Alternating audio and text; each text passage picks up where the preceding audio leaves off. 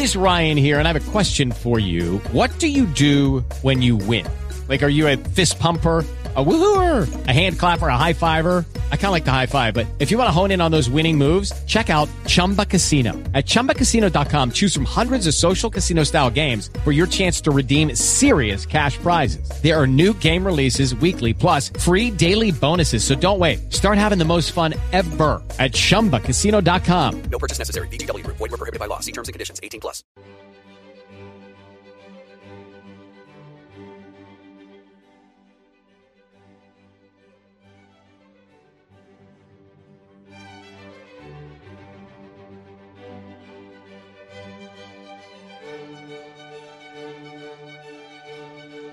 And welcome to the Better Call Saul podcast, brought to you by Baltic Effect. My name is Sadie. That guy's name is Trent.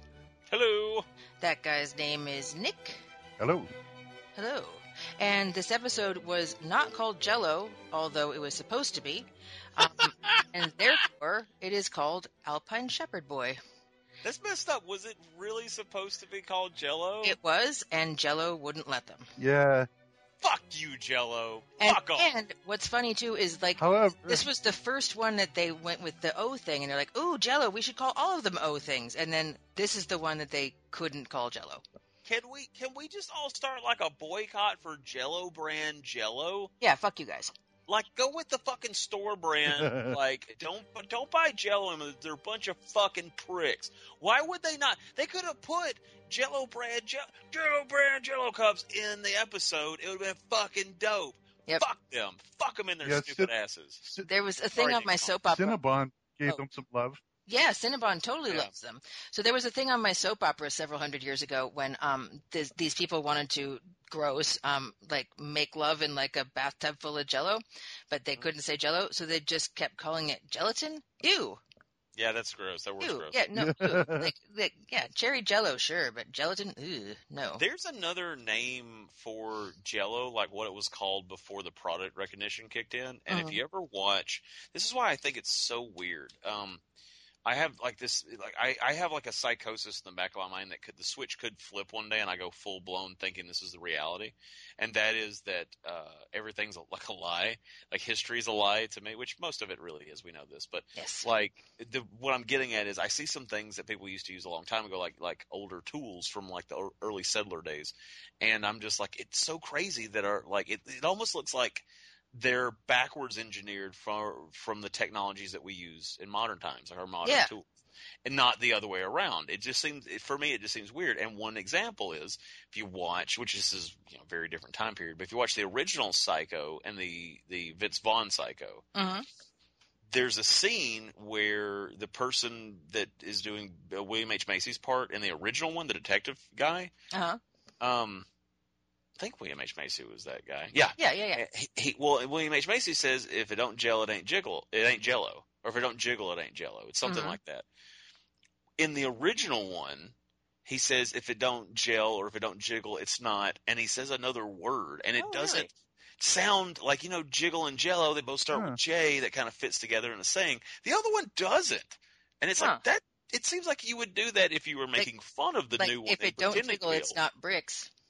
It's not like not aspartame, but it was something like that. Aspic. If it don't jiggle, it's not aspic. It's like it's aspic.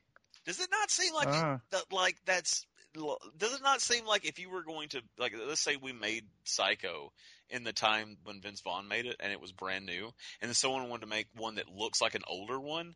They would use that line to reference the newer one, but it wouldn't make as much sense as the Jell-O one, because Jell-O and J, they both, I don't know. That's where my psychosis begins. So I want to talk about Better Call Saul, but I love the remake of Psycho. Do you like it? Yeah, I thought it was good. I love it, and I've actually done a thing where I sat down with a friend of mine, and we watched 10 minutes of one, and then 10 minutes of the other, and we just went back and forth. And it was really cool. It was super fun. Oh, nice. I love so much the thing where he's looking at her through the peephole, and in the original, he's totally not jacking off, and in the second one, he's totally jacking off. And it's so goddamn creepy. It's creepy enough the first time, and they don't show it. It's just like a slight sound. It's like, ah. Yeah. So creepy. Oh, boy. Anyway, okay. Hey, what time is it? Well, to satisfy. Oh, sorry. To satisfy your title, fetish. If you translate Alpine Shepherd Boy into Spanish, it's fine. It ends in an O. It's Alpino Pastorcillo. Oh. Alpino Pastorcillo is Alpine Shepherd Boy. And it also, why didn't they do that? So, does it mean five? If yeah. Yeah. Uno, in our newly founded system of Spanish numbering. Mm. Yeah. And next week is called 5-0.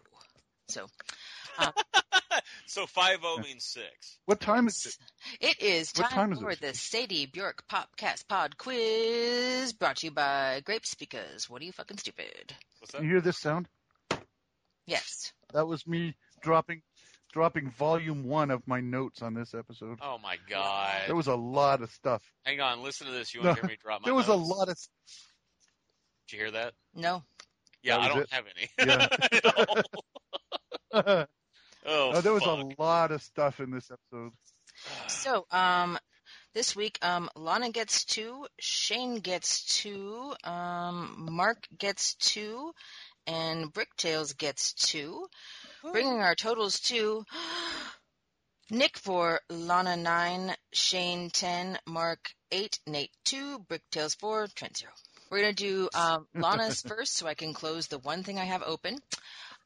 What animal does Ricky have on top of his safe? Lana brought it this week. Okay, Nick, I'm going to ask you a question. Is an ocelot a type of leopard? No. I don't know. I know it was a spotted cat, so I went with leopard. It's probably a leopard. I put ocelot to be funny. I didn't even know it was a cat remotely. So and Lana said leopard, so we're going with Lana. NT10. Boom. I think an ocelot is really dumb. What? According to Wikipedia, the ocelot is known as the dwarf leopard. I am going to give it to Trent. I'm going to give it to Trent. Dude, what? I'm giving it to you. Thanks. Thank you for that, but I like ocelots. And I know to what you refer also, so you also get a style point for that. Okay. At what time do Saul and the Dr. Cruz have a conversation outside Chuck's room? At what? She said it, didn't she? I like to ask Lana's questions that I don't even know, that I didn't even notice. Mm. Whoa, snap. All right, style point for Nick. Nick said 69 minutes past 69 o'clock. Boom. Very nice. You're getting it, man. Trent said 3:37.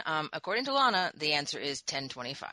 I remember the doctor said the time. She was like, it's whatever, what are you going to do? And it's really unnecessary for the doctor to have said, I don't like this doctor character, just putting that out there.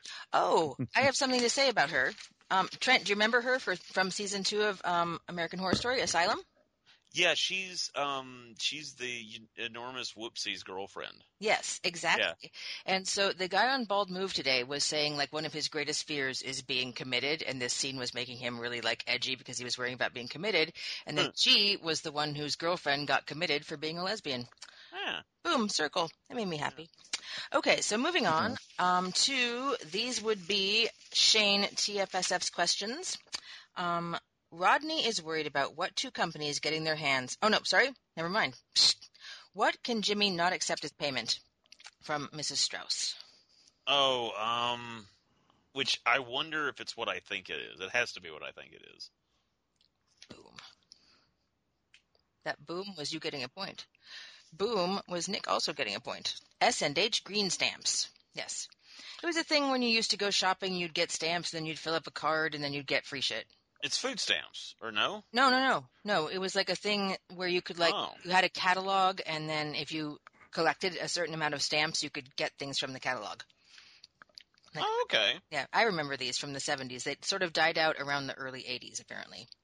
Oh, okay. Okay, where is the excellent facility that the doctor recommends sending Chuck, and also where is Sadie's ex-husband from? God damn it. You know I never listen to you. I know. Well, I never would have said this. It's just, God damn it. If you listened to the show, you would also know the answer to that question. I did, but I don't. These are. I don't know about the spelling here, but... Well, I definitely don't have it right. Trent, it is not Denver. Nick, what is the correct answer?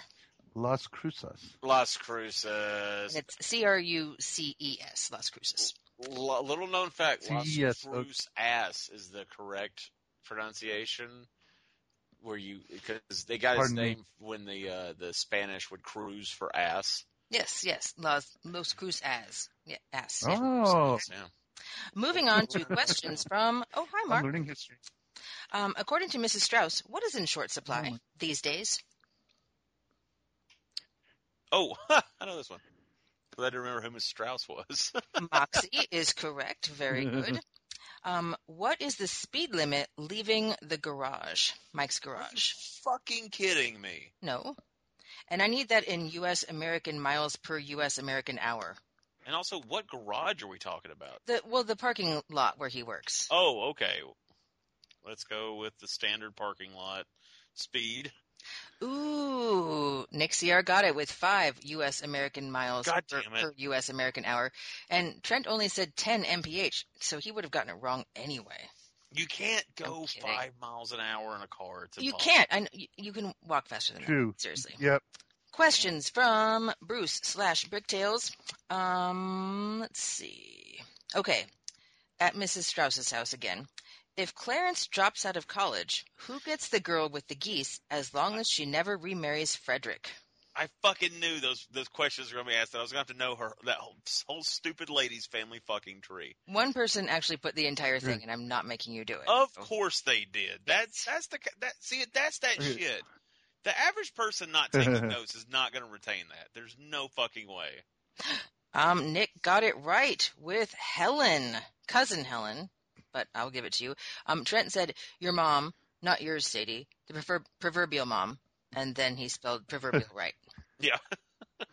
On the AMC Story Sync, they had Jimmy's notes from the meeting with Mrs. Strauss. Mm-hmm. And it's like it's a page of legal pad filled with names of Hummel figures, names of people, with circles and arrows going all over it. That's so awesome. So when Mike gets off work, he goes to a diner. What day is that diner closed? Shit.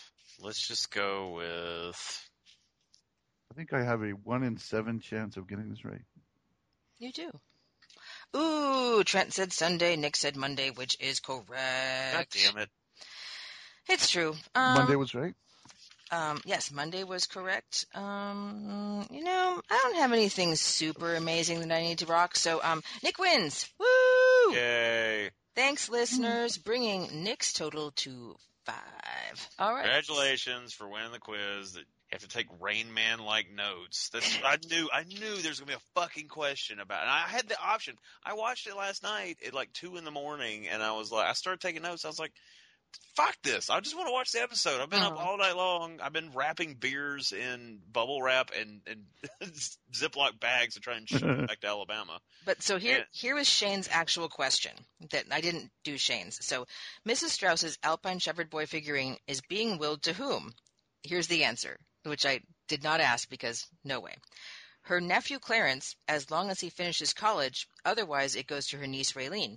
But then she doesn't get the girl with the geese. That would go to Helen, so long as she never remarries Frederick. No matter what, the toe-headed twins go to Reverend Haynes' grandson.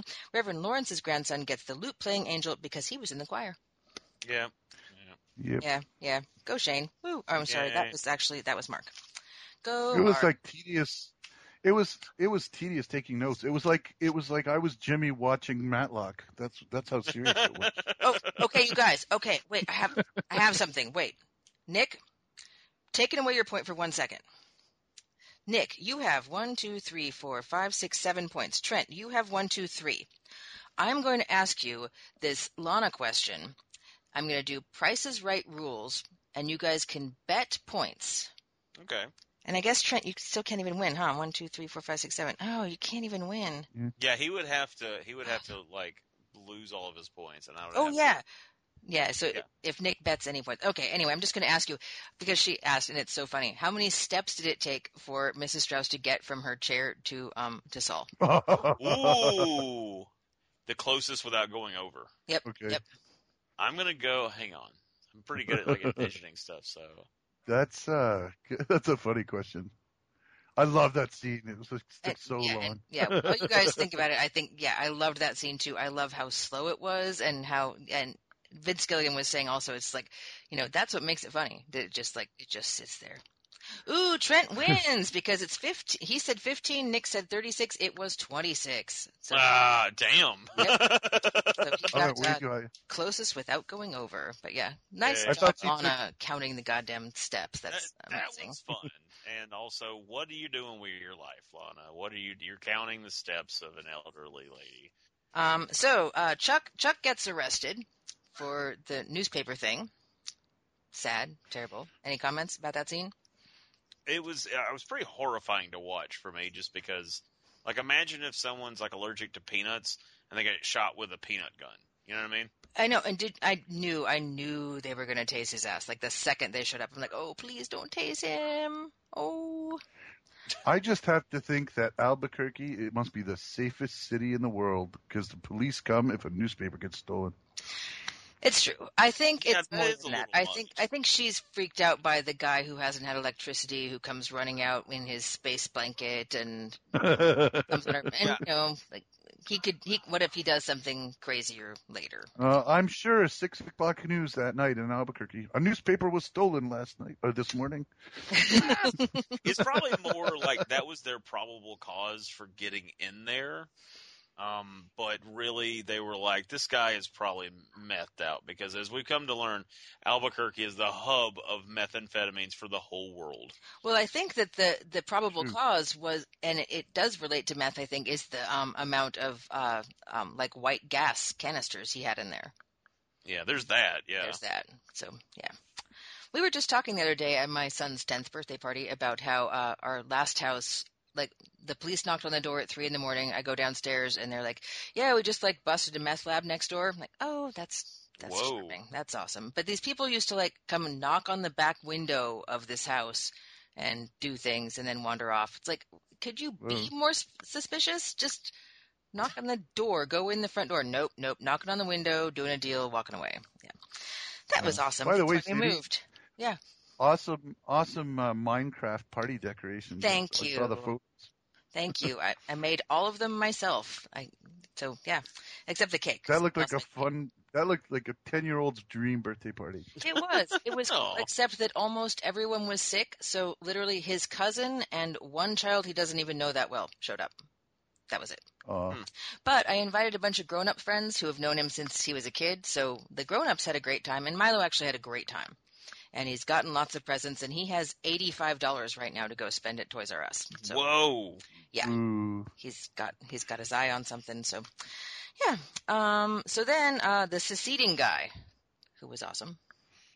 Yeah. If at first I like that they, you know, he went ahead and said it's going to take a few years to do this. If at first you don't secede. Yes. Then you should suck harder. I just love Jimmy's face when he's waiting for the money to come, and he's just like, I can't believe I'm just so excited. His face was great. Like, the entire scene was great because it's like, I'm here with this rich guy. I'm sipping some scotch. This is going somewhere good. I'm going to secede. Face falls a little, but just a little. And then, I'm your man. And then, want cash? Sure. And then he's like twitching. Fake cash. Sad. He's amazing. And do you remember back in the old days on the Insider podcast when he would be on, he was like worried that he wasn't good enough and that, you know, that everyone else was better than he was. And he was just like terrified he wouldn't live up to their expectations. And he's great. He is doing a great job. He is. Yeah. I love him. I got a kick out of the name of Sovereign. What is it? Sovereign Sandia Republic. Yeah, I thought it was Sandia because it's all just sand, but it's actually the Sandia. It's actually the Sandia Mountains that the Sovereign Sandia Republic. Because two people asked that question, but I figured that was far too easy. And it was. Moving on to Roland J. Cox, and J. Cox is Vince Gilligan's girlfriend's last name. Oh. They've been together for like 20 years, and he still calls her his girlfriend. He's got a super long term. Yeah, I mean, they're not married, right? Nope. Yeah, girlfriend. Yep. Okay. Yep, which is super good for them, actually.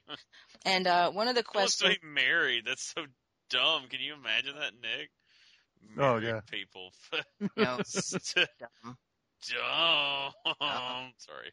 Oh, actually, I already deleted Lana's thing. She asked, what are the things that the toilet says? I have those written down. Oh, tell me. Damn it, guys. Do it, Nick. Oh, yeah, that's the way. Oh, fuck. Gosh, you're big. Oh. You're so big. My goodness, look at you. Fill me up, Chandler. Put it in me. Oh, like an idiot. Ah.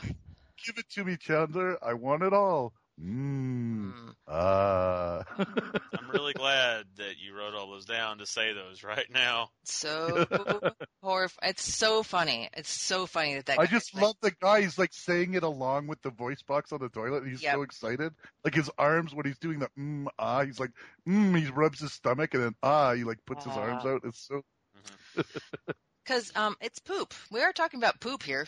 Also, not so much delicious. No. Unless you're addicted, I guess. But I love that that Saul is like, this among guys in the Pacific Rim, sure. Yeah. I thought it was totally gonna be what I was thinking too, because in Cars 2 there's this creepy talking toilet thing that made her get stuck in, and talking toilets are very Japanese.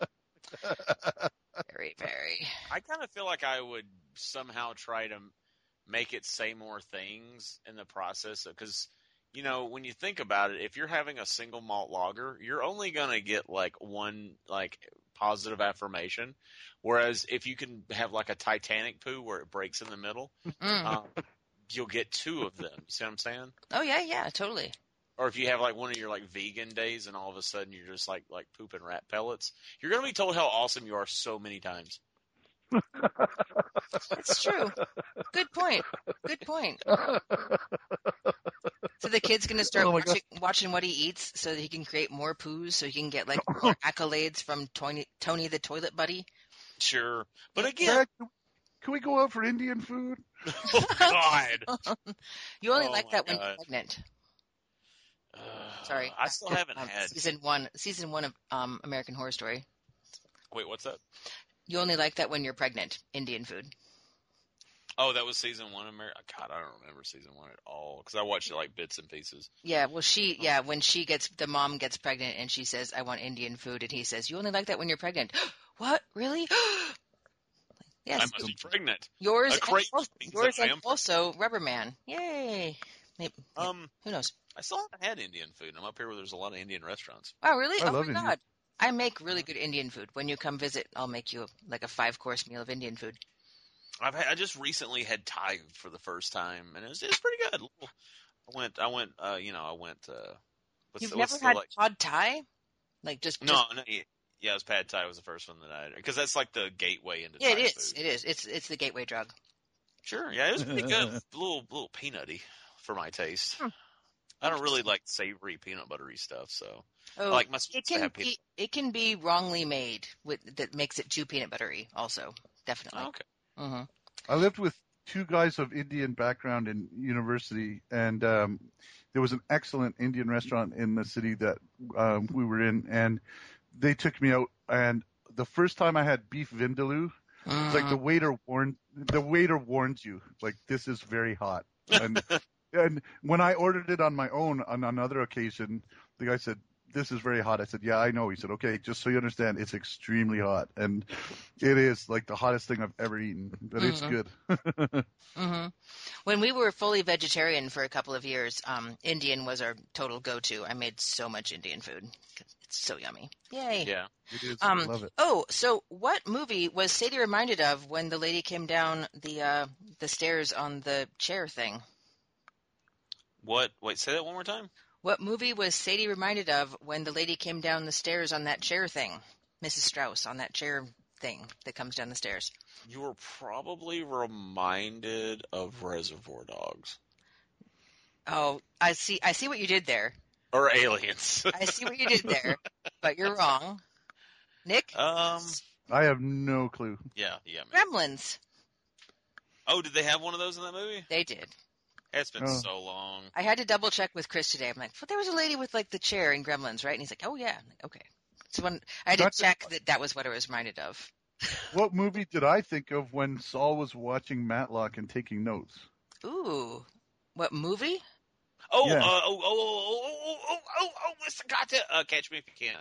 You got it. Yep. I have not seen that. Yeah. Wait, what? I haven't seen it. I'm sorry. Catch Me. You're in for a treat. That movie's fantastic. It has your boyfriend in it, right? Is he my boyfriend? Leo DiCaprio? Yeah, he's your boyfriend. Ah, well, he's cool. I mean, we just fuck. We're not really exclusive. Sorry, me and most of my boyfriends are not exclusive, but you know, one of your fuck buddies, I guess, is how it should be. Some Leo. That's all I'm saying. Yeah, Sadie, in that movie, it's about a dude named Frank Abagnale who was he basically was just a con artist that was. He could just outthink situations. This is a real dude. And at one point in his life, he got tired of pulling some of the scams that he was doing and decided that he was now going to be a lawyer as a scam because he found that in Louisiana, you don't have to actually have a law degree. You just got to pass the bar. So he studied. He watched it wasn't the law thing. No, he did it for everything. He watched like a Marcus Welby or something to learn how to be a doctor, and then he got a job at a hospital.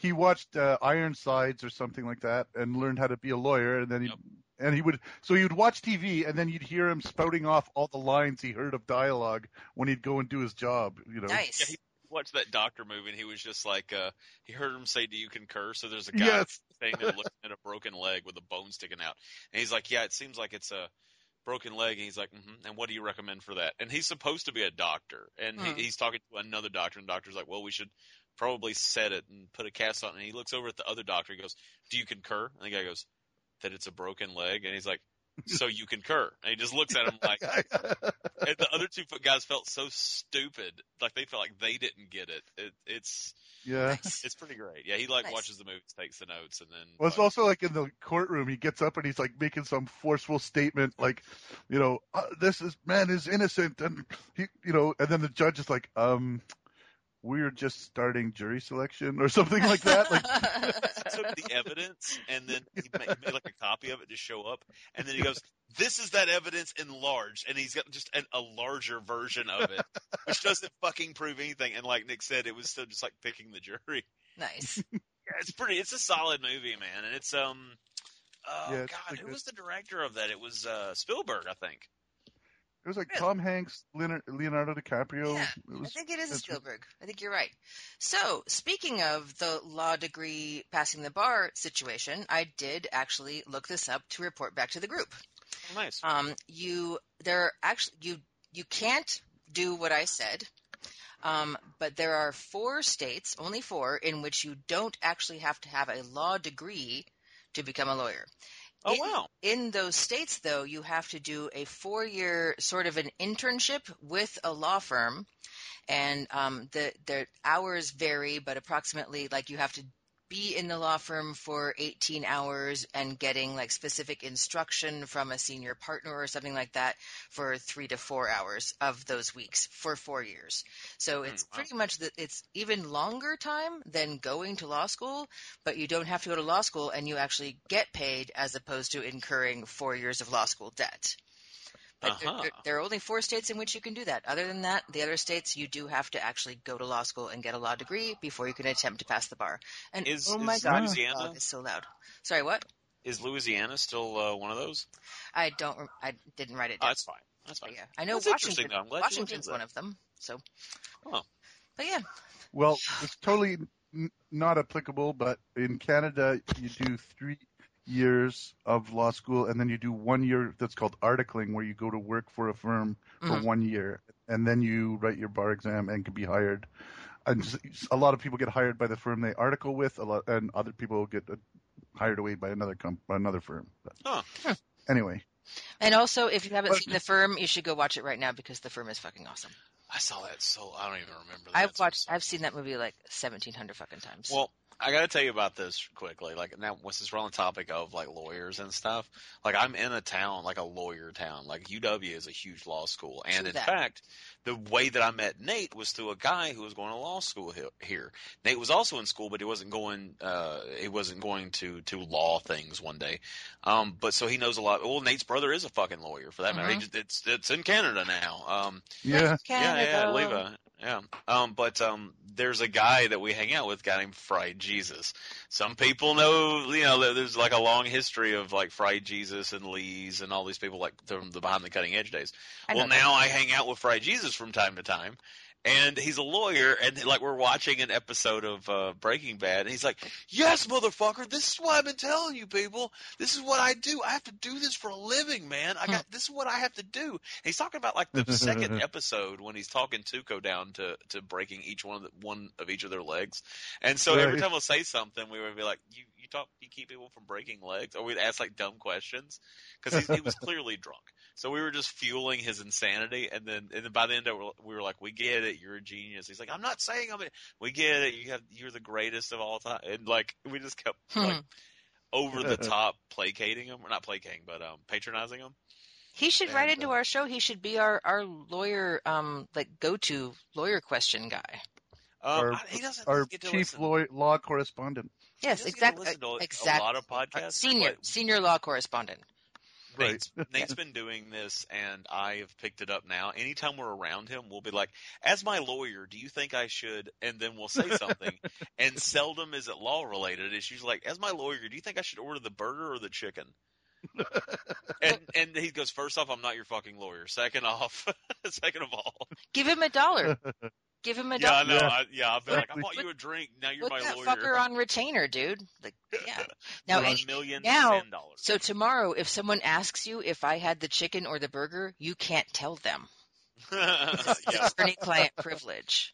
Because he'll mess with people, like he'll jokingly mess with people enough on his own right. We've got to have ways of getting him back. But the flip side of that is, it's something I've been thinking about here recently, especially like with this episode as well, about how different this season really is. And like for one thing, I know a lot of lawyers that liked Breaking Bad, and now there's a show where the main character is what their job is. It's kind of neat. I haven't asked my boss yet. I know he watched Breaking Bad, and every time I like talk to him about something personal, he has some way of making me feel like a stupid fucking idiot.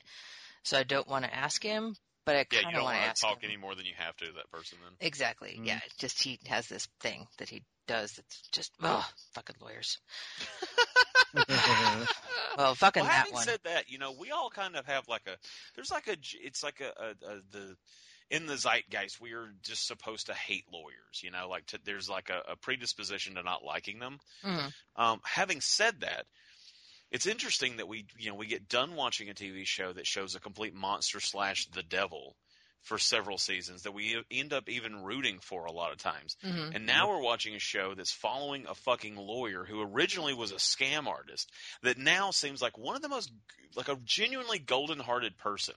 He really does. Like he didn't want to take that money from that lady. He was so like I was surprised he didn't check it to make sure. Which lady?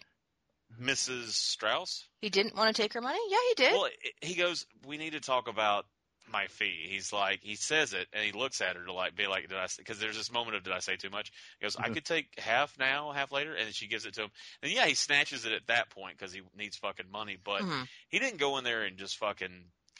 I mean, maybe I don't know what the price for setting a will is, but I kind of feel like he wasn't like overcharging her. Or trying to like, absolutely not. And yeah, and it actually reminded me, my boss who is, God, he's gotta be, he has Hitler's birthday. I think he's about to turn 79. He's a Jewish person with Hitler's birthday. So like this came up the first year I worked there. I'm like, "Oh, you have an unfortunate birthday." And he's like, "'Cause of Hitler?" I'm like, yeah. April 20th. But anyway. Unfortunate birthday. Because of Hitler? Yeah. That's a conversation that happened. That is exactly a conversation that happened.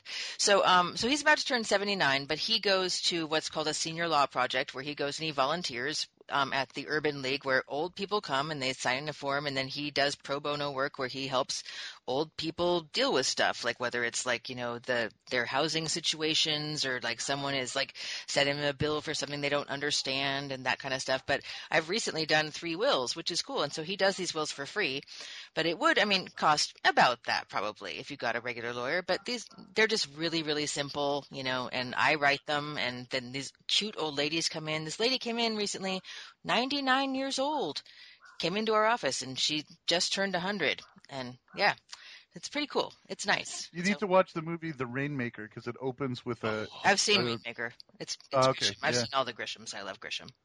But I was just surprised that Jimmy didn't check her cash to make sure it didn't have her face on it. Oh, I know, right? Right? And I think he did sort of like look like he was counting it, and then realized that I look like a dick for counting the money. But he's such a scam artist that he kind of has to count. When someone gives you a bunch of bills, you got to make sure that 5 of them are at ones with 20s on the outside. And I don't even think it was like – I think he just moved – I don't think he checked it to see if it was fake. I think he moved the thing around it just because he was like marveling in all this money that he just made, and then he just happens to slide it over. And he was just like, wait a minute. And then he starts like, let me see another one. No, they're all. Yep, they're all. Oh, God damn it. Yep. I'm really interested to see if he does go into elder law, which, number one, I've never heard the term elder law before. I understand what it means just by hearing it. But I thought that would be a great name for a metal band. And I spend 8 fucking hours a day helping. I say 90% of the calls that I get are helping. Our demographic for the phones that we service are for the deaf and hard of hearing. And as we get older, our hearing goes, so a lot of our demographic is the elderly. Yeah. And I've got a case that I had a case with this lady last month, and she called and got me back again just by random. And she needs help and getting her voicemail messages. The AT&T voicemail that's set up on her line. I don't work for AT&T, and there's 6 cases before that of people telling her the same thing. So what I did was I opened up a case, and I just put in like I put a bunch of asterisks and then all caps. If she calls back, this is her login for it. This is her password. Tell her to use that because AT&T will waste a lot of her time. Add your notes to this case, and then I'm just going to close it at the end of the month, and we'll open another one next month because we're not going to convince her that we're not AT&T because all these phones have a big blue button that says customer service. They think that it means customer service for everything. Like I've gotten one person, their Excel was messed up on their computer, the program Excel. They pressed the button and got me. Wow. It happens a lot, like more than you would think. We have a category for non-CapTel related. And you don't want to be a dick because they don't understand. So it's going to be – to me, sometimes it's really cute, and we always chuckle about it. So I'm really hoping that we get some – we already did in this episode with the 22 steps? Yes, 26, yes. Yeah, 26 steps and the riding the chair lift down and stuff. It's already kind of precious. Well, so. I am that person for my boss and his wife. So she called the other day. She was going to ask for Gary, and she's like, actually, I think you can probably help me more than he can. Like, okay, what? She's like, well, my son sent me a picture. My grandson is in Israel, or my granddaughter is in Israel visiting my grandson, and they sent this picture, and I can't get it to open. And I'm like, okay, I don't know. Like, have Gary send it to me. Gary sends it to me, and it's like, it says JPEG1 dot, it says, no, image1 dot null. So null will make it do nothing. So all I did was like download it, type the word JPEG after it, boom, it opens. And I am their miracle worker. And I'm happy that they can see this picture of their granddaughter visiting their grandson in Israel and eating pizza. It's just, oh my God, you guys, like seriously. I mean, I had to make him like attach something the other day to something. And I was like, so it'll be way easier if you just do this from your computer instead of me doing it and sending it to you. So just do this, go here, like open this file, go to like GLK L through Q. And he's like, why that? I'm like, because personal is between L and Q. Like, just do what I say. Click that, click that, click that. But yeah, he's like never attached a file to an email. He's been a lawyer for 50-something years. Never done that. He's like, I don't know how to do that. That's why I'm teaching you right now. Now, Your Honor, I'm just a civil country lawyer. Oh my God, he is. But I know that's a whole bunch of hogwash. Indeed, Matlock. But the whole I can't believe it's taken us this many episodes for my what I call country time lawyer. That's right. Not old timey lawyer, but country time, like the lemonade. Well, yeah, and then in like who is it? It's what's his name from House of Cards? Kevin Spacey in one of those Grisham things, and he's wearing the blue seersucker suit and now I'm just a country lawyer, but I'm a blah blah blah blah blah blah. And no, yeah. Now you're on a, you know you are. I might just be a country lawyer, and I'm not much for book learning. Now, I am but just a simple man, Your Honor. But even I can see this man killed that woman. Yep. All right. So I think we're all done pretty much. Oh, no, the Chuck thing. So Chuck in the hospital and the I have a major theory to bring up here. Please do. Theory time. Nick CR's theories. Yeah. Well, the first thing was I was wondering if they could – appropriate. What? Sorry? I said I wrote you a theme song. A thank you would be appropriate. Oh, thank you. Don't now she's going to expect a thank you every time she does something. God. Okay. Enabler. The first thing I was thinking was I wonder if they could treat Chuck with a placebo. Or is he just too smart for that? I don't know. But here's my major theory. All right. Jimmy said to Howard Hamlin, away goes your cash cow if Chuck is committed. Mm-hmm. And in the first episode, it was, Howard Hamlin was really just trying to keep anything except for buying out Chuck. And what I think is that the HHM law firm is totally supported by Chuck, and it is living off of his name. I think Hamlin is I don't know who the other H in HHM is, but we don't know, but it's another Hamlin, because it's Hamlin. Yeah, so yeah. We don't know if it's his wife, his brother, or his father. But here's what I think is that Hamlin isn't much of a lawyer. Chuck McGill is a great lawyer, and he generates most of the fees and attracts most of the customers of the firm. And now that he's out of the firm or away on sick leave or whatever, he's still generating business. People are still coming to the firm because they know this brilliant lawyer is there. So they're cranking out work. They've got a bunch of associates doing work, and the customers are under the impression that they're being supervised by Chuck. And if Chuck was committed, or if Chuck was bought out, or any publicity that he's not at the firm, the business would dry up and the whole thing would fail. That's what I'm thinking. Well, that's definitely a part of it. I want that to be true too, just because it's everybody really seems like Chuck is the beast shit when it comes to law, man, and just as a human being in general, save for possible mental issues at the moment, but he's it's got to be a part of it. But I do know that he said in the beginning if they bought him out that it would put a lot of people out of business, out of work. That's bullshit. I think that's him repeating what Hamlin told him. Oh, okay. Yeah. Oh, fair. That's because it did happen right after he had the visit from Hamlin.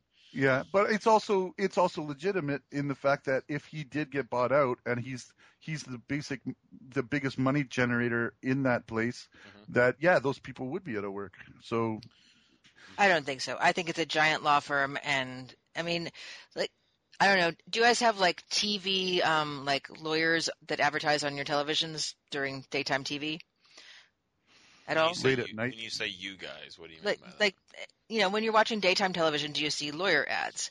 Yeah, I've seen – I don't get to watch a lot of daytime TV. It's been – even on late-night TV they advertise. Yeah, because we had one that for the longest time that was I can't remember what they were now, but they were something and something, and then they were one of those names and another name, and then throughout the years they've been changing, and that firm is still there, but it's two completely different names now than it used to be, and I've just noticed it changing.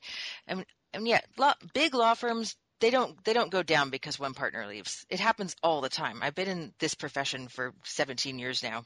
That doesn't happen. It's not going to go down because he leaves. That's probably not. But they might. But Hamlin might at least think that. Yeah, he might. He might. But he's a dummy.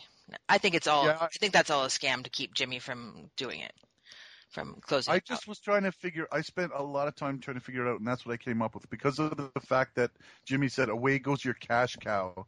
So it seems like that Chuck generates a lot of money for that company, and that's why Hamlin is so determined to keep him on the books, sort of thing. Otherwise, what does he have to lose from buying him out? Well, what if it's like because it's like an LLC kind of thing? It's just whatever their corporation is, it is just like a lot of money. If they have to buy him out, that's a lot of money. So It could be that. I don't know, but anyway. So. Yeah. Anyway, that's my theory. Mm-hmm. I will monitor that to see if it comes true. Yeah. What is so? Are we still of the impression that his illness is completely and totally mental? It's mental. Yeah. Yeah. Yeah. It is. I mean, she cut on the bed and like. That's why I thought of placebo. Yeah. Yeah, it would be. And here's the thing, like all of those mechanisms in that room still have electricity going to them. He's like inches away from wall outlets. Yeah, exactly. Yep. Exactly. If he had to rip the wiring out of his home, then that right there would be enough to keep him just floored because it's still there's electricity flowing right behind his head. Yes, exactly. So yeah, I think that makes it even worse than like a non-curable disease because. Well, I mean, it might still be non-curable. There might be no way for him to get over it, but that's what makes it so hard is that it's not a physical, it is a mental. Mm-hmm. I am super curious. And do you think we will find out by the end of like this season or in the next few episodes what happened a year ago or 2 years ago? Because he said that it started affecting him 2 years ago, and he left the firm 18 months ago. Well, I mean, will we find out what it was? I think we have to, and I think it has something to do with Jimmy leaving the firm too. It does have to do with Jimmy. Mm-hmm. Yeah, because when Jimmy said he was going to elder law, suddenly he felt better. Mm-hmm, mm-hmm. Yeah, yeah, mm-hmm. I think you. Yeah, so yep. Yep. And I also like. That we're going to learn a lot more about Mike. All right, so we should talk briefly about the Mike situation, and I'm going to let you guys handle the emails because I got to go soon. Sorry. Okay, that's no problem. All right. Yeah, so, I mean, I'm excited about the future potential for Mike. That's all I really got for it. Okay. So theories as to who that woman is. Is that his daughter? Oh, that's his daughter. For sure. I think it's a daughter-in-law. That is what I think too. That is what I think, too. He has a dead son, right? Oh, does he? He has a dead son, and I think this is the daughter-in-law. I think his granddaughter, the one that he loves so much in Breaking Bad, I think that's his son's daughter, and I think that's his daughter-in-law also. Why do you think that? Yeah, because in Breaking Bad, they said the daughter or his granddaughter's name is Kaylee Ermintrout. Mm-hmm. So if she has the same surname as Mike, then the mother would be his daughter-in-law. So that's what I think. Boom! Damn, that's good. That is, I totally just thought it because of the dead son thing, and she has some kind of problem with him. And like, it's so weird because I listen to all these other podcasts, and they don't seem to understand what happened. And I haven't looked it up. But I seem to remember something about him not being a corrupt cop and not being on the take, and that's where the trouble lay. He also killed somebody, didn't he? He did a whole measure. Remember whole measure, half measure? Yeah, half measure, whole measure, yeah. There's been a lot of conversation about that online, but the half measure, though, Trent, the half measure was that he told this guy, if you ever touch her again, I will kill you, and then the guy killed her. So he didn't go full measure. That was the problem, was that he didn't go full measure on that.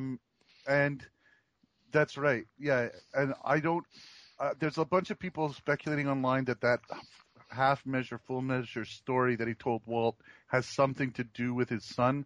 I personally don't think it's connected at all. I think that's a totally separate thing. But the other thing people were wondering about was they were thinking about when Hank and Gomez had Mike in for questioning, and they mentioned how he left Philly. Mm-hmm. And I went and watched that scene last night or the day before. Nice. And basically, they said that he left under hang on. I actually wrote it down. I just have to find where it is. I'm not going to find it fast enough. That's but okay. Basically, that you left under less than favorable circumstances or something like that. And And so that's what I think whatever – these guys from Philly that just knocked on his door at the end of the episode, that's what it's about. Something to do with that. So did the daughter-in-law or whoever clue in these guys, or is this just a coincidence? I don't know, because when he's parked across the street from her house, she comes out and she sees him. He doesn't smile at her. He doesn't frown. He just has like this dead expression when he's looking at her. Like a very serious expression. Yeah, he's making that bad face. But it's not like he's trying to make an overture, like, you know, can I be back in your life? Can I see my granddaughter? Like, it's a very. So I couldn't figure out what is he doing. Like, why is he there and looking so stoic at her? You know, so that's weird. Okay, I have the quote. It says, good. Hank says, "Philly, haha, city of brotherly love. Turns out we know some folks there, and they told us that your tenure as a police officer ended somewhat dramatically. You want to talk about that?" And Mike says, "Not particularly."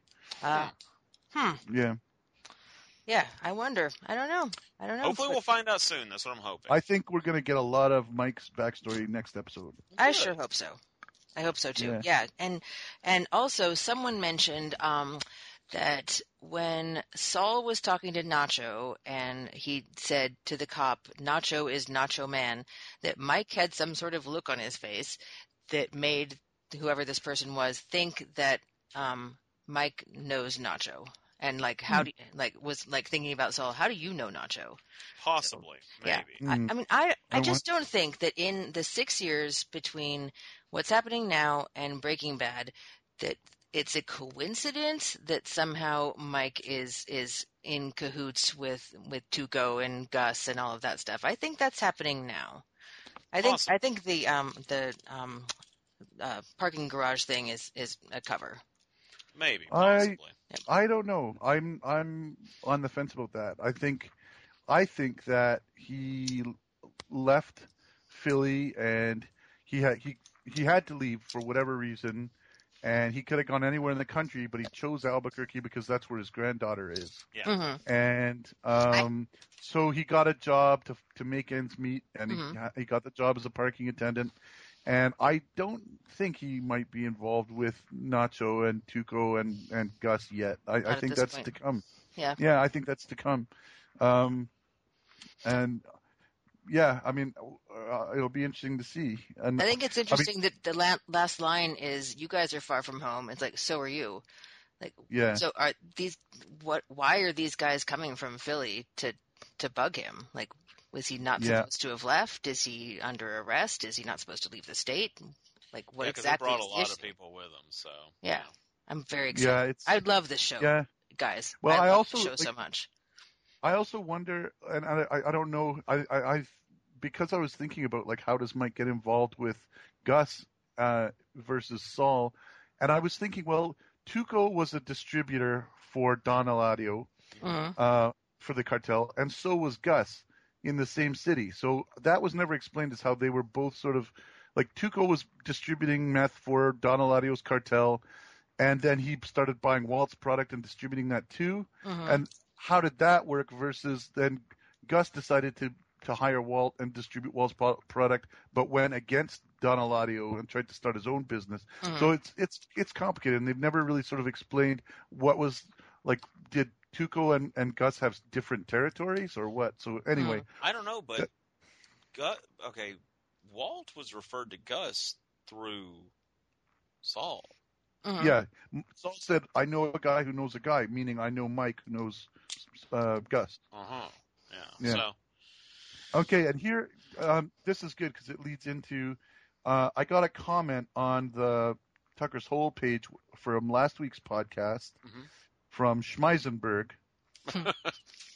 Nice. And he said, listening to your 103 podcast, FYI, the full quote of what Saul says in the desert. Okay, he's talking about when he first meets Walt and Jesse. Oh, yeah. Okay, the full quote of what Saul says in the desert is, Lalo didn't send you, Don Lalo. And he says, just as Nacho is a nickname for Ignacio, it turns out that Lalo is a nickname for Eladio, as in Don Eladio. Oh. So that's... Wow. Nice. Yeah. Nice. And another little bit of research for you, Trent. Yeah. Julianne Emery, who plays Betsy Kettleman, she was in the movie Hitch. I did look that up the other night. Yeah. I looked that up the other night and was like, I was just like fucking around the computer and I was like, hey, I should look at that. I was like, yep. And I just forgot that I even looked at it. Thanks for looking at that though. Yeah, it's something about her face stuck out to me because she's gained a little weight. She's still a very pretty girl, don't get me wrong. She just of course it's also been like a decade since Hitch. Yeah, and I'm not even remembering her from Fargo at all. Just because she just kind of has one of those faces. She's just sort of a she wasn't in it a lot either. Yeah, that's true. So, Nick, did you listen to the Insider podcast? I did, yes. It was a good one. So, Trent, you know how he was painting her toenails blue. Jimmy was painting Kim's toenails blue. Yeah. Ham Lindigo blue. So someone brought up, like, did they do that because of the blue of the meth? And they said, actually, no. Originally, they had us painting the nails red, but there's some sort of scene, and can one of you remind me, some sort of scene in Breaking Bad with someone with red toenails that was a big deal? Red toenails. That's what she said. She said, we didn't do the red because there was already a red toenails thing in Breaking Bad. I remember Lydia climbing out of the meth lab that was in the bus under the desert, and she had those shoes that have the red soles on them. No, it was about toenails. Red toenails. Yeah, but anyway, so if no one can remember, that's okay. But what was so adorable about that was that Kelly Dixon said, what I thought about it was that, like, Kim also thought this too, or Ray Seahorn, the girl who plays Kim, she's like, I just feel like she's not a, like, normal, you know, red nails, pink nails, that's what you have, that's what's accepted kind of person. So when they painted her nails, they would paint them blue. And Kelly Dixon was like, yeah, it's like a vacation color, like the kind of color that you take your picture in front of the ocean with your toes. Like, look where I am. Yeah, and, like, red would just not be a Kim color, but blue. She also has a blue bias to most of her outfits. If she does. Oh, my God. Please, God, don't let her be another Betsy Brandt. Well, I mean, I think it's just a part of possibly just throwing this out there because they do this a lot in TV and movie, and you don't really notice it. That's how subliminal it is. Mm. But I mean, she is a part of Hamlin for HHM. Yes, that's true. So putting her in the blue, that's kind of her being a part of that world. So what I'm hoping, I mean, maybe I'm way off on this. But because I'm sure we've seen her in other colors and some other episodes, but most of the time we've seen her in some type of blue and black. Mm-hmm. So maybe if we start seeing her, you know, in other colors, maybe that's her getting away from Dick-Face Lawyer. Yeah, her sort of like if she's wearing like oranges and reds, then she would be like transitioning towards the Saul side. Yeah, and that would be cool too. For the record, I prefer over Ham Lindigo Blue. I prefer High's Indigo Blue. Oh. Nice. Nice. And Trent, I have a final thought, and then I really do need to bail, and I'll let you guys finish up without me. I know you can do it. You guys are brave and strong. So I really, really, really like this chick who's playing Kim. She's not quite Nora from The Leftovers, though. Like, I love. No, I like this girl way more than Nora from Leftovers. Really? Wow. Yeah. Go back and watch Guest, dude. The one when the person took her, like, identity? Yeah, where she goes to that thing. No, I remember. Conference. I loved that episode. Yeah. It was a kick-ass episode. And I love Leftovers, but no, I like this chick a lot more, man. Nice. I really, really do. I like her, like, in a lot of – I might ask her to the mall. Oh, really? No, I like what last she's not married. She just has a boyfriend. So that don't ever mean nothing. That don't mean nothing. Apparently. Last week you were saying, Sadie, that you like her voice, and I do too. I think it's really sexy. Yeah, I think she has a Scarlett Johansson voice. So kinda, I like that too. But so you never watched The Leftovers, right, Nick? No, I haven't. Yeah, you should watch it, and especially this episode, Guest, which you have to watch the show and get to that episode. But I could watch that episode as like a standalone movie all the time. It blew my mind. It was so good, and she's amazing. She was in Gone Girl also. Did you see Gone Girl? No, I haven't. Trent, did you see it yet? I need to watch that. I haven't yet. You really do, because she's really great in that. And as soon as I saw her name in the credits, I'm like, yay! So, and it was really good. And I didn't read the book either. So don't read the book. Just watch the movie. Fuck it. Mm-hmm. All right. Well, I am going to go meet my friend because it was her birthday on Monday and I haven't seen her. So I forwarded you Bricktail's email and, just at the end of the show, say something clever.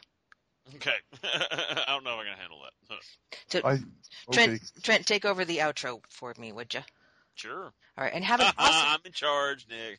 Yep, yes, Nick, I'm putting Trent in charge. Do what he says. When he says it's bedtime, Nick.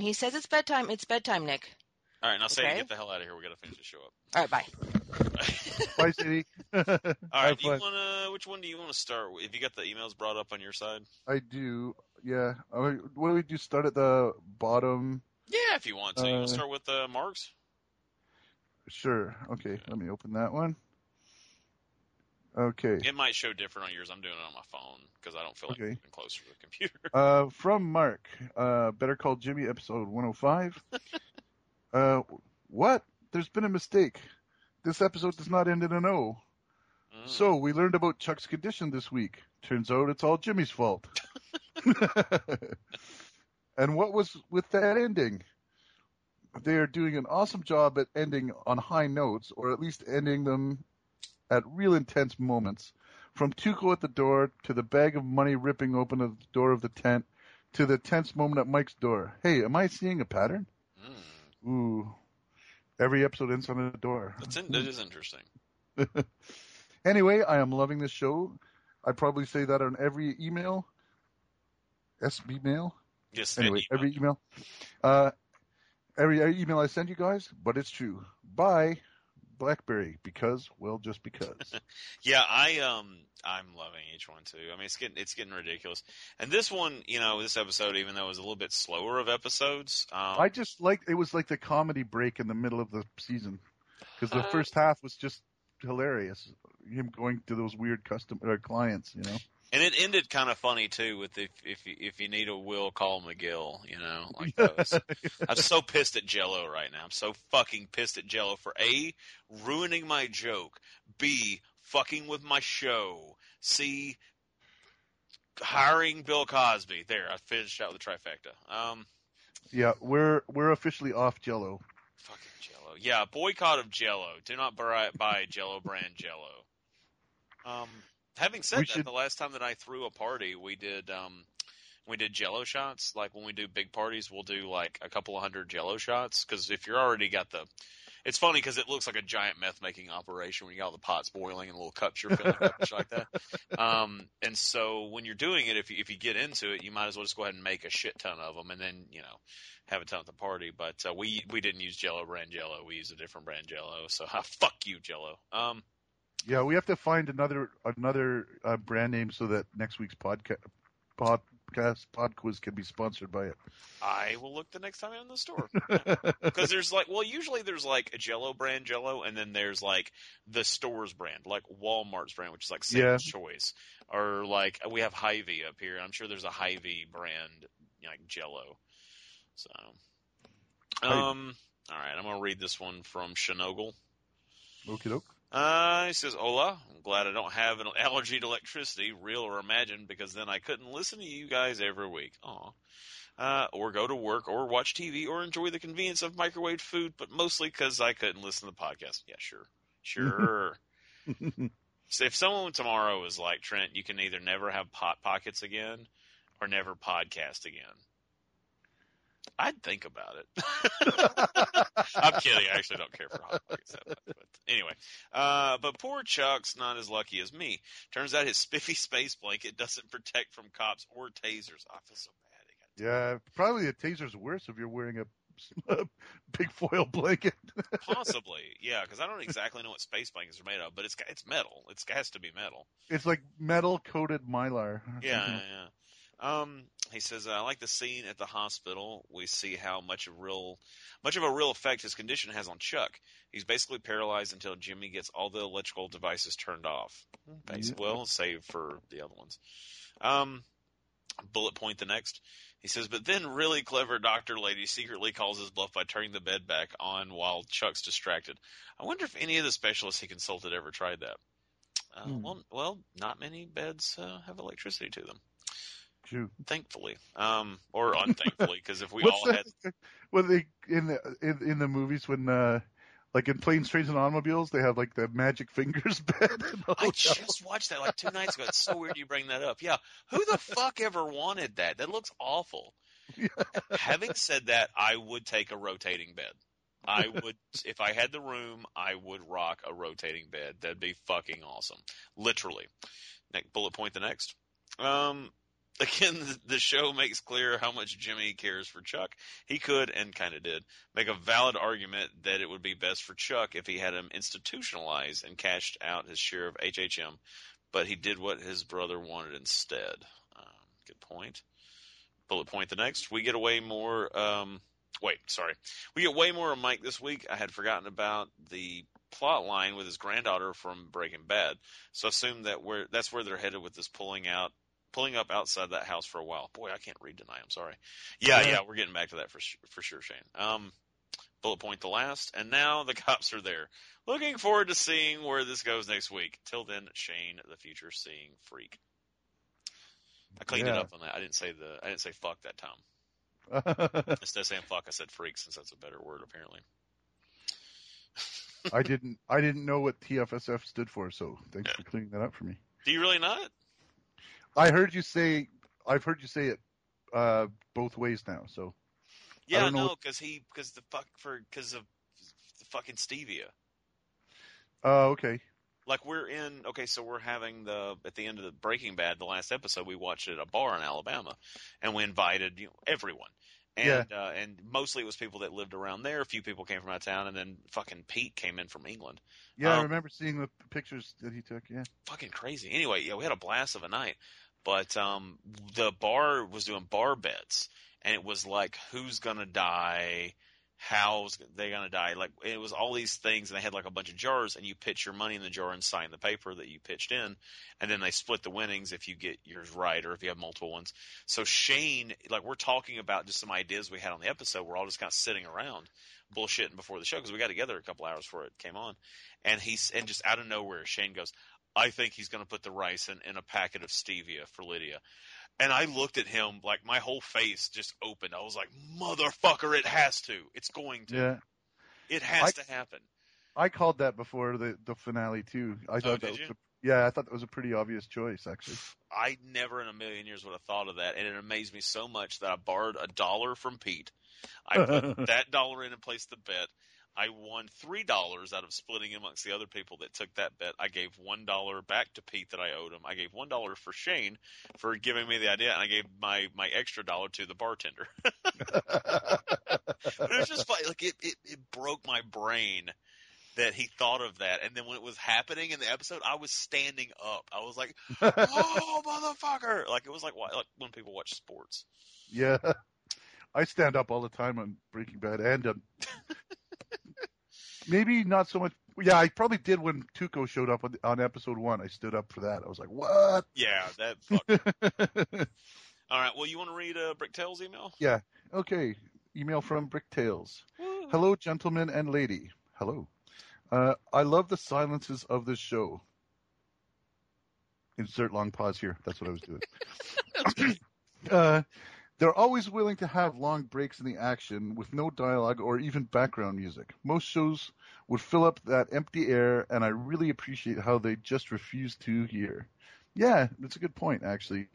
And it's just like Sadie was saying that Vince Gilligan said on the Insider podcast that when the woman is coming down the stair chair and then walking to Saul. It just takes so long, and they're prepared to wait.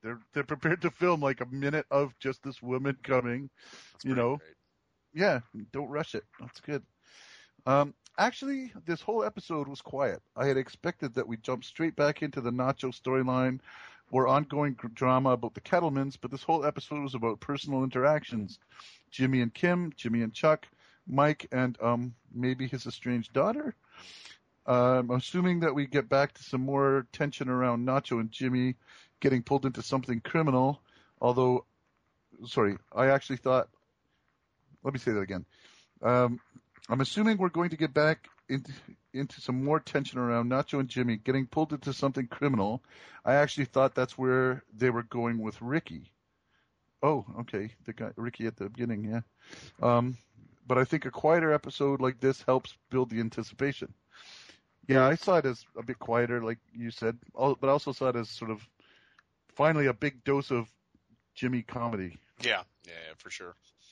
Hilarious bits with all of the different clients Jimmy consulted. I could have watched a whole episode just of him going on those consultation visits. I love Jimmy at the retirement home. Oh, we didn't mention, Casa Tranquila, same retirement home that Tio lived in. Was it? Fuck me. Oh my God. I can't believe I missed that. Fuck, that place is going to need some renovation in a few years, for sure. Yeah. I wonder if that woman next door that saw Walt outside was eating a Jimmy Jell-O. Hello. A Jimmy Jell-O. Hello. I love that. I love that lady. She's so funny. She's so cute. I hope she survived that blast. If you look back, like that blast was really focalized and it didn't mess up like any of the wall. It's pretty amazing that it didn't just demolish the side of the building because Walt's a huge genius fuck up. Yeah. I love Jimmy at the retirement home, particularly the Jell-O or gelatin brand product. Mm-hmm. How does that work anyway? I doubt you can just show up and say, "Here's a bunch of Jell-O. Please have your residents eat it." That's my point. Totally not poisoned, I promise. Yeah. And it has an ad on the bottom, you know, need a will, call McGill, but it doesn't have a phone number or anything. It's just like a picture of his face.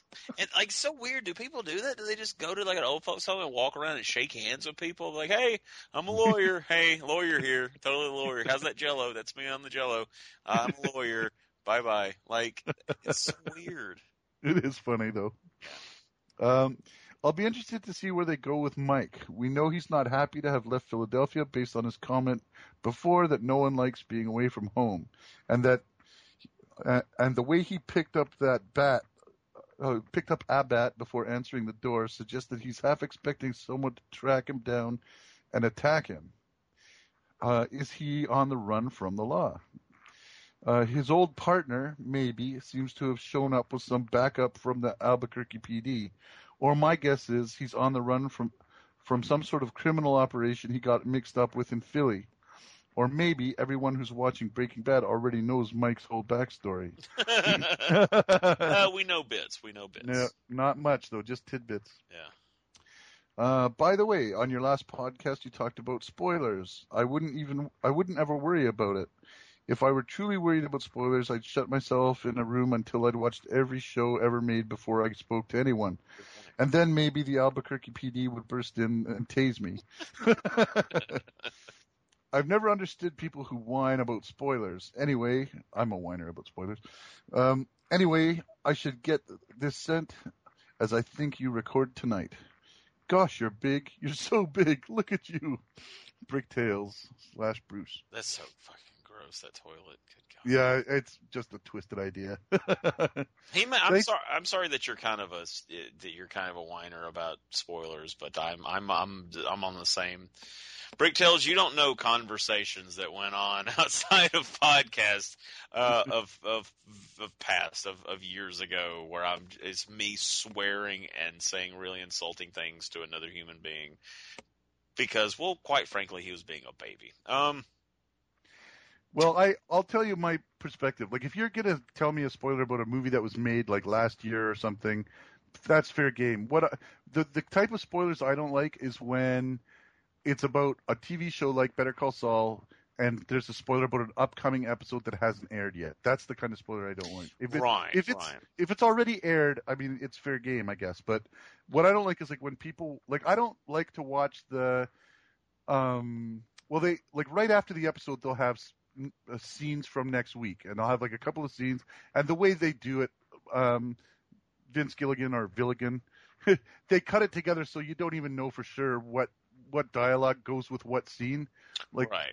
So it doesn't give much away. But then on the website, they'll have another sneak peek video, and a lot of people will watch that and start speculating about it online. And I don't watch that sneak peek video. I don't like to see a scene from next week. Because they'll misdirect you on purpose, for sure. Yeah. But if someone leaks it or gets a hold of the script or stuff like that, I don't want to hear that. Like, I actually don't either, and that's what pissed me off about the whole thing with Tarantino and that script leaking. Because it's like people that are real fans of his are going to be like, including me. Even if they read it, they'll still go watch the fucking movie. But like I'm like, yeah, no, I'd rather be surprised about that for sure. So anyway, but thanks for the email. We got one from Loner Bananer. She says, "Good evening, Nick, Trent, and Sadie." Good evening. Sadie bailed on you, Lana. That's what happened. You said all those really good questions to make her life easier, and she left you. She left you. Sorry. She left us all. She left everyone. Good. I am sure everyone else will discuss the details of this episode, and so I mostly want to touch on my overall thoughts of the season so far. Ooh, cool. I'm really enjoying the show, and I think the episodes are getting better and better each week. The writing, acting, directing, and editing are all brilliant, and the storylines are all very engaging. However, each week I still come away feeling slightly unsatisfied. I think it ultimately comes down to me having an issue with this being a Breaking Bad spinoff. I loved Breaking Bad so much that I find it difficult to watch a show that is so similar and yet not the same. Every interesting camera angle, every cold open, every view of Albuquerque Desert, and I'm reminded of Breaking Bad. And pretty much every scene there is something that makes me think of the aforementioned show, and yet there's no Walt, there's no Jesse, there's no cooking meth in the RV or wearing ski mask whilst stealing methylamine. Ultimately, I think I'm a bit too sentimental about Breaking Bad that I'd rather see all these talented people creating a completely new show with new characters rather than leeching off of Breaking Bad. Anyway, sorry to be all negative. It is a great show, and I'm sure I will carry on enjoying it, but I fear for me it will always be slightly tainted by the show that came before, Lana XXX. I was thinking about that. I mentioned it briefly earlier, but I was thinking about this watching this episode that, so far everyone that I've talked to about the show, I've said this feels like a giant special feature for Breaking Bad.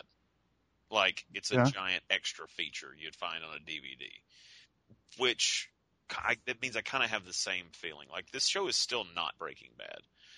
But we're not going to get any more Breaking Bad. And honestly, this is still better than a lot of other crap on TV.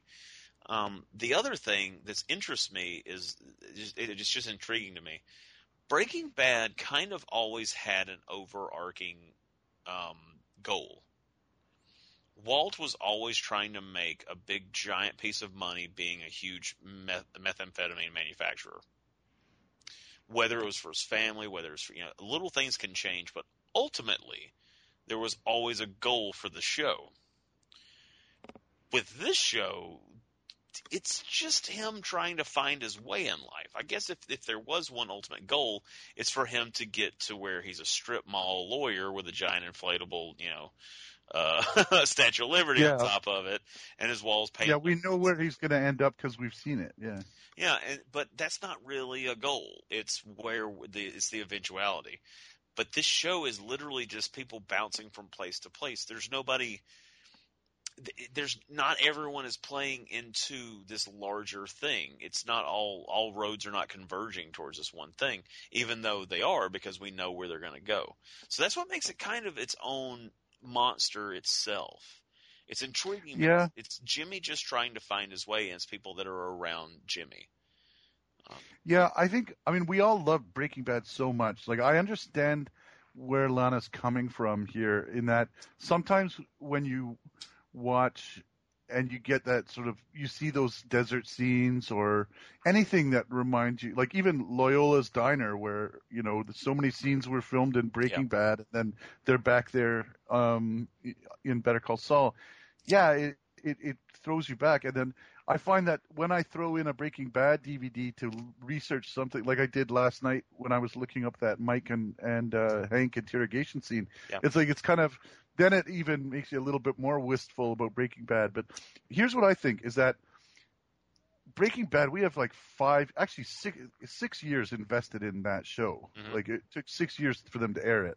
So it's hard to sort of go back to the beginning – and think about, like, if both of these shows started at the same time, but were separate shows, I don't know how we'd feel about it at this point, like 5 episodes in. Mm-hmm. Because when we think about Breaking Bad right now, we're thinking about it in its entirety. And we know, like, that deep, rich story that had, whatever it was, 60-some-odd episodes. Yeah. We've only had 5 episodes of Better Call Saul, and they're building this sort of prequel world with – they're filling it with characters like Nacho, Hamlin, Chuck, Kim, Chuck. Mm-hmm. And so there's a lot – so we know where Jimmy's going to end up at the end of this, but there's a lot that can happen on the way. And I think we're just – the ball is just starting to roll down the hill here. Mm-hmm. I mean, you know, if you really want to start thinking about where it can go, I mean – there's no Chuck in Breaking Bad. Mm-hmm. What happens to Chuck? You know, what happens? Where the fuck's Kim? Chuck? Where the fuck's Chuck? Yeah. You better call Saul, but where the fuck is Chuck?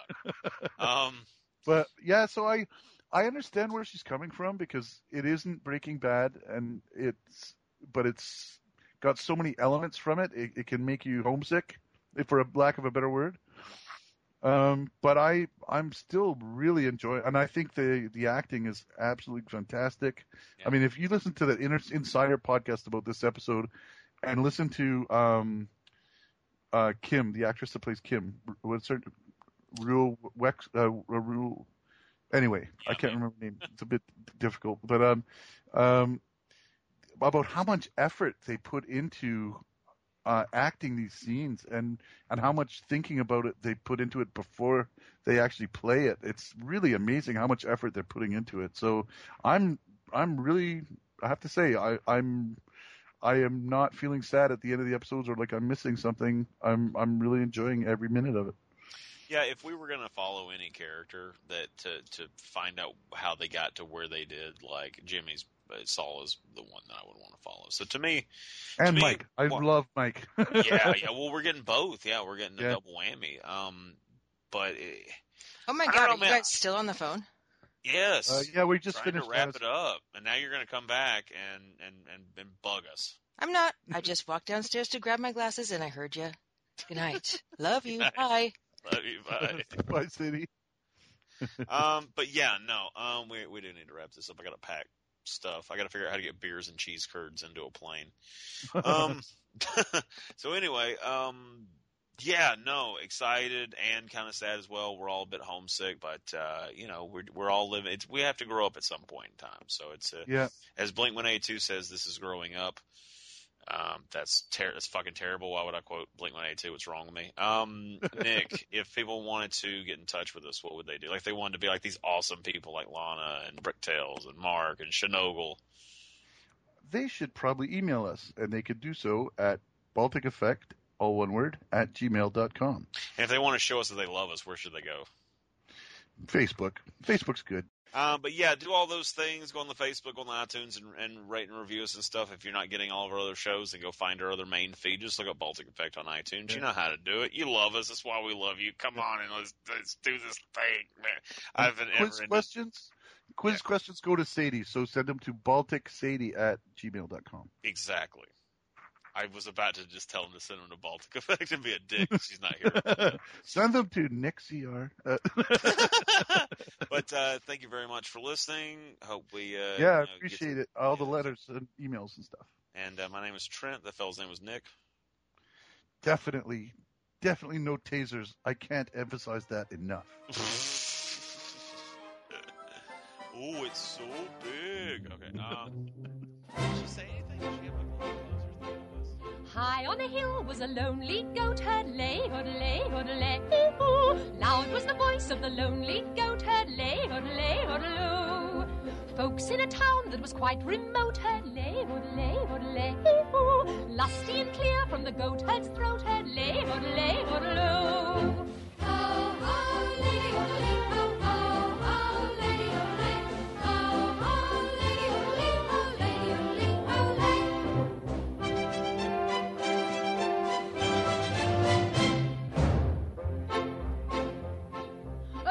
On the bridge of a castle moat heard lay, odlay, odlay, oo. Men on a road with a load to tote heard lay, odlay, oo. Men in the midst of a tarvel dote heard lay, odlay, odlay, oo. Men drinking beer with a foam afloat heard lay, odlay, odlay.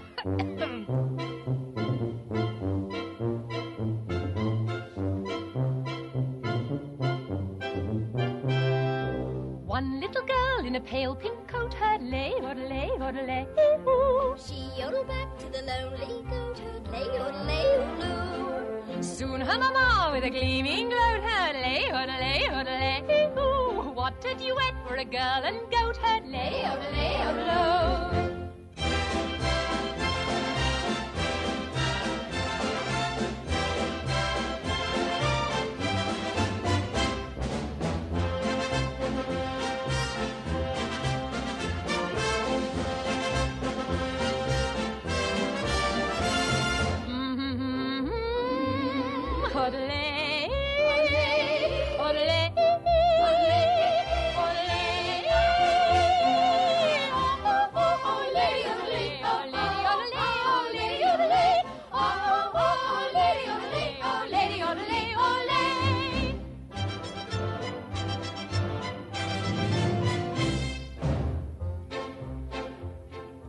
One little girl in a pale pink coat heard lady, odlay, lady, odlay, woo-hoo. She yodeled back to the lonely goat heard lady, odlay, lady, odlay. Soon her mama with a gleaming gloat heard lady, odlay, lady, odlay, mm-hmm. What a duet for a girl and goat heard lady, odlay, odlay, oh. Happy all day, lady, oh, lady, leo, oh, lady, oh, lady, lady, oh. Soon the duet will become a trio. Lady, odlay, lady, odlay, odlay.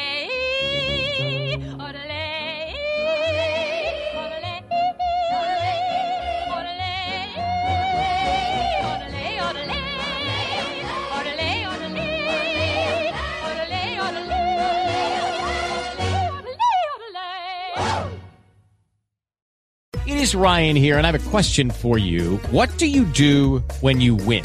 Like, are you a fist pumper?